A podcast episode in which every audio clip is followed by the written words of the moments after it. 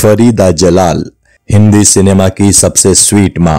50 साल से हिंदी सिनेमा में एक्टिव फरीदा जलाल सिनेमा के हर शौकीन की पसंदीदा एक्ट्रेस हैं। बतौर हीरोइन अपना फिल्मी करियर शुरू करने वाली फरीदा जलाल ने बहन और मां के रोल भी बखूबी निभाए हैं। लगभग हर बड़े फिल्म स्टार के साथ इन्होंने सिल्वर स्क्रीन को शेयर किया है। कई बड़े और नामी प्रोड्यूसर्स डायरेक्टर्स इन पर आंख मूंदकर भरोसा करते हैं। फिल्म हो या छोटा पर्दा, इन्होंने हर जगह अपने टैलेंट का डंका बजाया है। किस्सा टीवी लेकर आया है the one and only Farida Jalal की बायोग्राफी। फरीदा जलाल के फिल्मों में आने से लेकर उनके फिल्मी सफर और उनकी निजी जिंदगी तक आज बहुत कुछ हम उनके बारे में जानेंगे। फरीदा जलाल का जन्म 14 मार्च 1949 को दिल्ली में हुआ था। ये महज 2 साल की थी जब इनके माता पिता का तलाक हो गया और इनके व इनके भाई की कस्टडी के लिए इनके माता पिता कोर्ट तक पहुंच गए थे। कोर्ट ने फैसला दिया कि बच्चों को फिलहाल बोर्डिंग स्कूल भेजा जाएगा और जब उनकी पढ़ाई खत्म हो जाए तो उन्हें उनकी मां के हवाले कर दिया जाएगा। कोर्ट के फैसले के मुताबिक फरीदा और उनके भाई खालिद को पंचगनी स्थित सेंट जोसेफ कॉन्वेंट स्कूल भेज दिया गया। फरीदा की शुरुआती पढ़ाई लिखाई वहीं से हुई। छोटी उम्र से ही फरीदा को फिल्में अपनी तरफ अट्रैक्ट करने लगी थी। स्कूल के दिनों में ये डांस भी खूब किया करती थी। यहाँ ये बताना भी बेहद जरूरी है कि फरीदा जलाल का असली नाम फरीदा शमी है। फिल्मों के लिए इनका नाम फरीदा जलाल रखा गया था। वहीं मशहूर एक्ट्रेस शशिकला की बेटी शैलजा स्कूल में इनकी क्लासमेट थी और साथ ही इनकी गहरी दोस्त भी थी। फरीदा जब स्कूल में ही थी तो अक्सर नाटकों में इन्हें छोटे मोटे किरदार दे दिए जाते थे। इस तरह डांस के साथ साथ स्कूली दिनों में ही ये कहीं ना कहीं एक्टिंग से भी जुड़ गई थी। इसी दौरान मुंबई में एक टैलेंट हंट कॉन्टेस्ट का आयोजन किया गया। फरीदा जलाल ने भी इस कॉन्टेस्ट में पार्टिसिपेट किया। इसी कॉन्टेस्ट में राजेश खन्ना, विनोद मेहरा और सुभाष घई जैसे लोगों ने भी हिस्सा लिया था, जो उस जमाने में फिल्म इंडस्ट्री में एकदम नए थे। फरीदा ने कभी भी एक्टिंग की कोई फॉर्मल ट्रेनिंग नहीं ली थी, लेकिन फिर भी वो इस टैलेंट कॉन्टेस्ट की फीमेल विनर थी, जबकि राजेश खन्ना मेल विनर थे। उस टैलेंट हंट के बारे में एक इंटरव्यू में बात करते हुए फरीदा जलाल ने कहा था कि फिल्म इंडस्ट्री के 12 नामी डायरेक्टर्स उस टैलेंट हंट के जज थे। जब फरीदा को इंटरव्यू के लिए उन 12 जजों के पैनल के सामने बिठाया गया तो वो काफी नर्वस थी। जजों के पैनल ने फरीदा से पूछा कि क्या उन्होंने कभी किसी नाटक में काम किया है, तो फरीदा ने जवाब दिया कि उन्होंने अली बाबा 40 चोर नाटक में काम किया था। इस पर जजों का पैनल काफी खुश हुआ। जजों ने फरीदा से पूछा कि क्या उन्होंने अली बाबा 40 चोर में मर्जीना का रोल निभाया था, तब फरीदा ने बताया कि उन्होंने मर्जीना का रोल नहीं किया था, बल्कि वो तो 40 चोरों में से एक बनी थी। इस पर पैनल के सभी 12 जज ठहाके मारकर जोर जोर से हंस पड़े। जजों को फरीदा की मासूमियत बेहद पसंद आई। जिस टैलेंट हंट प्रोडक्शन में फरीदा ने हिस्सा लिया था, उसके जजों के पैनल में ए सलाम नाम के डायरेक्टर भी शामिल थे। उस इंटरव्यू में ए सलाम फरीदा से काफी प्रभावित हुए। ए सलाम ने फरीदा को अपनी फिल्म तकदीर के लिए साइन कर लिया। राजश्री बैनर तले बन रही इस फिल्म की खासियत थी कि इससे कई उन सितारों ने अपने करियर की शुरुआत की थी जो आगे चलकर फिल्म इंडस्ट्री में बड़ा नाम बने। ये केवल फरीदा जलाल की ही पहली फिल्म नहीं थी, बल्कि दिग्गज बॉलीवुड कॉमेडियन दिनेश सिंघू की भी यही पहली फिल्म थी। हालांकि इस फिल्म में दिनेश सिंघू कॉमेडियन नहीं बल्कि विलेन बने थे। महान डायरेक्टर सुभाष घई भी पहली दफा इसी फिल्म में एक्टिंग करते हुए नजर आए थे। इसके अलावा जलाल आगा ने भी एज एन एडल्ट पहली दफा इसी फिल्म में काम किया था। इससे पहले जलाल आगा मुगल आजम फिल्म में नन्हे सलीम का किरदार निभा चुके थे। तकदीर बॉक्स ऑफिस पर ठीक ठाक प्रदर्शन करने में कामयाब रही। फरीदा की मासूमियत सिनेमा के शौकीनों को बेहद पसंद आई। इस फिल्म के बाद से ही डायरेक्टर ए सलाम को फरीदा जलाल अपना गुरु मानने लगी थी। तकदीर के बाद फरीदा जलाल ने बहारों की मंजिल और महल जैसी बड़े बजट की फिल्मों में भी काम किया था। फिर साल 1969 में फरीदा जलाल राजेश खन्ना के अपोजिट आराधना में नजर आई। इस फिल्म में राजेश खन्ना के साथ फरीदा की रोमांटिक केमिस्ट्री दर्शकों को खूब पसंद आई। इस फिल्म के गीत बागों में बहार है को बहुत पसंद किया गया था। इस गीत के साथ एक बड़ा ही रोचक किस्सा जुड़ा है। दरअसल इस फिल्म की शूटिंग के दौरान फरीदा महज 17-18 साल की एक युवा लड़की थी। इससे पहले अपनी किसी फिल्म में उन्होंने हीरो के साथ इस तरह से रोमांस नहीं किया था। राजेश खन्ना से नजरें मिलाने में फरीदा को बड़ी शर्म आ रही थी। गाने की जब शूटिंग शुरू हुई तो फरीदा ने एक भी दफा राजेश खन्ना की नजरों में नजरें मिलाकर नहीं देखा।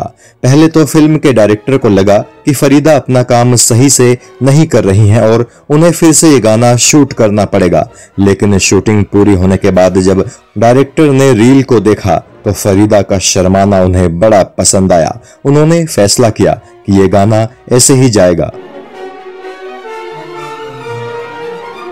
खूबसूरत और मासूम सी दिखने वाली फरीदा जलाल आखिर फिल्मों में हीरोइन बनने की जगह हीरो या हीरोइन की बहन कैसे बनने लगी? ये सवाल भी आपके जहन में कभी ना कभी उठा होगा। तो हुआ कुछ यूं था कि आराधना के बाद फरीदा की अगली फिल्म थी पुरस्कार, जो कि एक एक्शन फिल्म थी। फिल्म में फरीदा लीड हीरोइन थी और उनके हीरो थे जॉय मुखर्जी, जो उस समय फिल्म इंडस्ट्री का बड़ा नाम थे। मगर ये फिल्म फ्लॉप हो गई। इसके बाद आई फिल्म नया रास्ता में फरीदा जलाल के रोल को कुछ खास नोटिस नहीं किया गया। इसी दौरान फरीदा को फिल्म गोपी का ऑफर आया, जिसमें लीड एक्टर दिलीप कुमार थे, जो कि उन दिनों अपने करियर की पीक पर थे। फिल्म इंडस्ट्री की हर हीरोइन कम से कम एक फिल्म दिलीप कुमार के साथ उनकी हीरोइन के रूप में करना चाहती थी। मगर फरीदा को गोपी में दिलीप कुमार की बहन के रोल का ऑफर दिया गया था। दिलीप कुमार की जबरदस्त फैन रही फरीदा जलाल ने गोपी में उनकी बहन का रोल स्वीकार कर लिया। किसी ने फरीदा से कहा कि करियर की शुरुआत में दिलीप कुमार जैसे बड़े स्टार की बहन बनने का तुम्हारा ये फैसला भारी पड़ सकता है। इस पर फरीदा ने जवाब दिया, ग्रेटेस्ट दिलीप कुमार की किसी फिल्म की शूटिंग के दौरान अगर मुझे उनके आसपास रहकर उन्हें ऑब्जर्व करने का मौका मिलेगा तो मैं वो भी नहीं छोड़ूंगी। यहाँ तो मुझे उनके साथ काम करने का मौका मिल रहा है, इसे भला मैं कैसे छोड़ सकती हूँ। जिस इंसान ने फरीदा को वो सलाह दी थी उसका अंदेशा सही साबित हुआ। फरीदा के पास फिल्मों में हीरो की बहन बनने के रोल सी आने लगे। 1971 में रिलीज हुई फिल्म पारस में फरीदा जलाल ने संजीव कुमार साहब की बहन का रोल निभाया और इस रोल के लिए फरीदा को उनका पहला फिल्म फेयर अवार्ड दिया गया था। यह अवार्ड था Filmfare best supporting actress.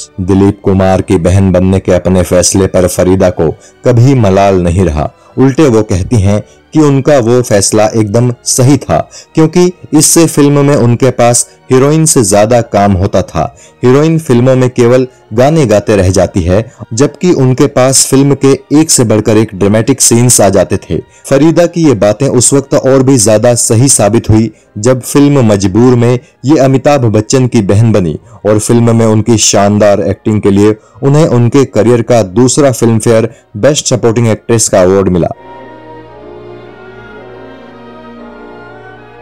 70 के दशक के आखिरी सालों में जब बॉलीवुड में मल्टी स्टारर फिल्में ज्यादा बनाई जाने लगी तो फरीदा जलाल जैसी कैरेक्टर आर्टिस्ट के लिए ये एक तगड़ी चुनौती बन गई। फरीदा ने अमर प्रेम, बुनियाद, रिवाज, प्यार की कहानी और हीरा जैसी फिल्मों में काम किया, लेकिन इनमें से किसी भी फिल्म में इनका रोल बहुत ज्यादा मजबूत नहीं था। हालांकि ऋषि कपूर की डेब्यू फिल्म बॉबी में जरूर इनका किरदार चैलेंजिंग था, लेकिन इससे भी फरीदा को कोई खास फायदा नहीं मिल पाया था। धीरे धीरे फरीदा को फिल्मों में काम मिलना बंद होने लगा। जिन फिल्मों के ऑफर्स फरीदा को मिल भी रहे थे वो उतने खास नहीं थे कि फरीदा उन्हें साइन कर सकें। लेकिन फिर साल 1974 में आई फिल्म जीवन रेखा। इस फिल्म में फरीदा हीरोइन थी और उनके हीरो थे तबरेज बर्मावर, जो कि कुछ धार्मिक फिल्मों में काम कर चुके थे। जीवन रेखा की शूटिंग के दौरान तबरेज और फरीदा एक दूसरे को पसंद करने लगे। लगभग 3 साल एक दूसरे को डेट करने के बाद आखिरकार साल 1978 की नवंबर में फरीदा ने तबरेज से शादी कर ली। लेकिन इसके बाद तो मानो फरीदा के पास फिल्मों के ऑफर्स का अकाल ही पड़ गया। उनके पास इक्का दुक्का ऑफर्स आते और कमजोर किरदारों के चलते फरीदा उन्हें भी मना कर देती थी। आखिरकार फरीदा ने अपने पति तबरेज के साथ बेंगलोर शिफ्ट होने का फैसला कर लिया। बेंगलोर में फरीदा के पति तबरेज ने अपना डिटर्जेंट और साबुन फैक्ट्री का बिजनेस शुरू किया। फरीदा को एक बेटा पैदा हुआ जिसका नाम यासीन रखा गया। पति के साथ फरीदा ने बेंगलोर में 8 साल का वक्त गुजार दिया। हालांकि इस वक्त तक फरीदा फिल्मों में तो नहीं लेकिन टीवी पर जरूर काम करने लगी थी। दरअसल उस दौर में बनने वाले घर जमाई और सारा जहां हमारा नाम के टीवी शोज की शूटिंग बेंगलोर में ही हुई थी। फिल्म नगरी मुंबई में जब यह खबर पहुंची कि फरीदा फिर से एक्टिंग करने लगी हैं तो उनके पास फिर से फिल्मों के ऑफर्स आने लगे।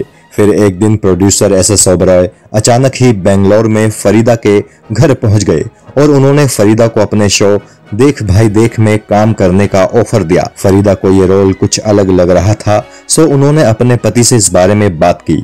आखिरकार फरीदा देख भाई देख शो में काम करने मुंबई आ गई। देख भाई देख शो को काफी पसंद किया गया। शो का हर किरदार दर्शकों के दिलों में उतर गया। फरीदा को भी शो में दर्शकों ने बेहद पसंद किया।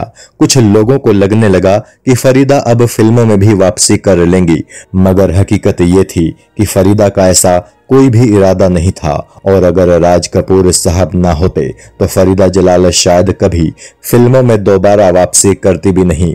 राज कपूर ने फिल्मों में फरीदा की वापसी कैसे कराई, ये जानने के लिए हमें वक्त में थोड़ा पीछे की तरफ जाना होगा। यह बात फिल्म बॉबी की शूटिंग के दौरान की है। फिल्म की शूटिंग के आखिरी दिन जब अपना काम खत्म करके फरीदा वापस जा रही थी तो उन्होंने राज कपूर को गुड बाय कहा। इस पर राज कपूर ने फरीदा से कहा कि तुम तो राज कपूर प्रोडक्शन की परमानेंट मेंबर बन चुकी हो, हम जो भी फिल्म बनाएंगे तुम उसका हिस्सा जरूर बनोगी, इसीलिए तुम्हारी हमारी कोई गुड बाय नहीं होगी। फिर राज कपूर साहब ने जब अपने ड्रीम प्रोजेक्ट हिना पर काम करना शुरू किया तो उन्होंने फरीदा के भाई खालिद के पास मैसेज भिजवाया कि फरीदा जल्द से जल्द राज कपूर से मिले। चूंकि फरीदा उन दिनों मुंबई में ही थी तो वो जाकर राज कपूर से मिली। राज कपूर ने उन्हें हिना फिल्म की कहानी सुनाई और उनके रोल के बारे में उन्हें बताया। फरीदा को अपना रोल पसंद आया। फरीदा ने यह सोचकर राज कपूर का ऑफर स्वीकार कर लिया कि हिना उनके करियर की आखिरी फिल्म होगी और इसके बाद वो सिर्फ और सिर्फ अपनी फैमिली पर ध्यान देंगी।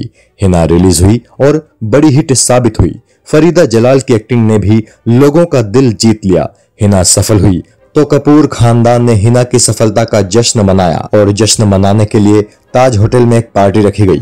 उस पार्टी में फिल्म इंडस्ट्री की बड़ी बड़ी हस्तियां शिरकत करने पहुंची थी।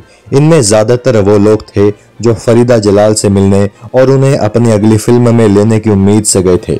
दरअसल यही वो वक्त था जब फरीदा जलाल फिल्मों में हीरोइन या बहन के रोल से हटकर माँ या दादी के रोल में फिट होने लगी थी। कहना चाहिए कि हिना के बाद से ही फरीदा जलाल की दूसरी पारी शुरू हुई थी।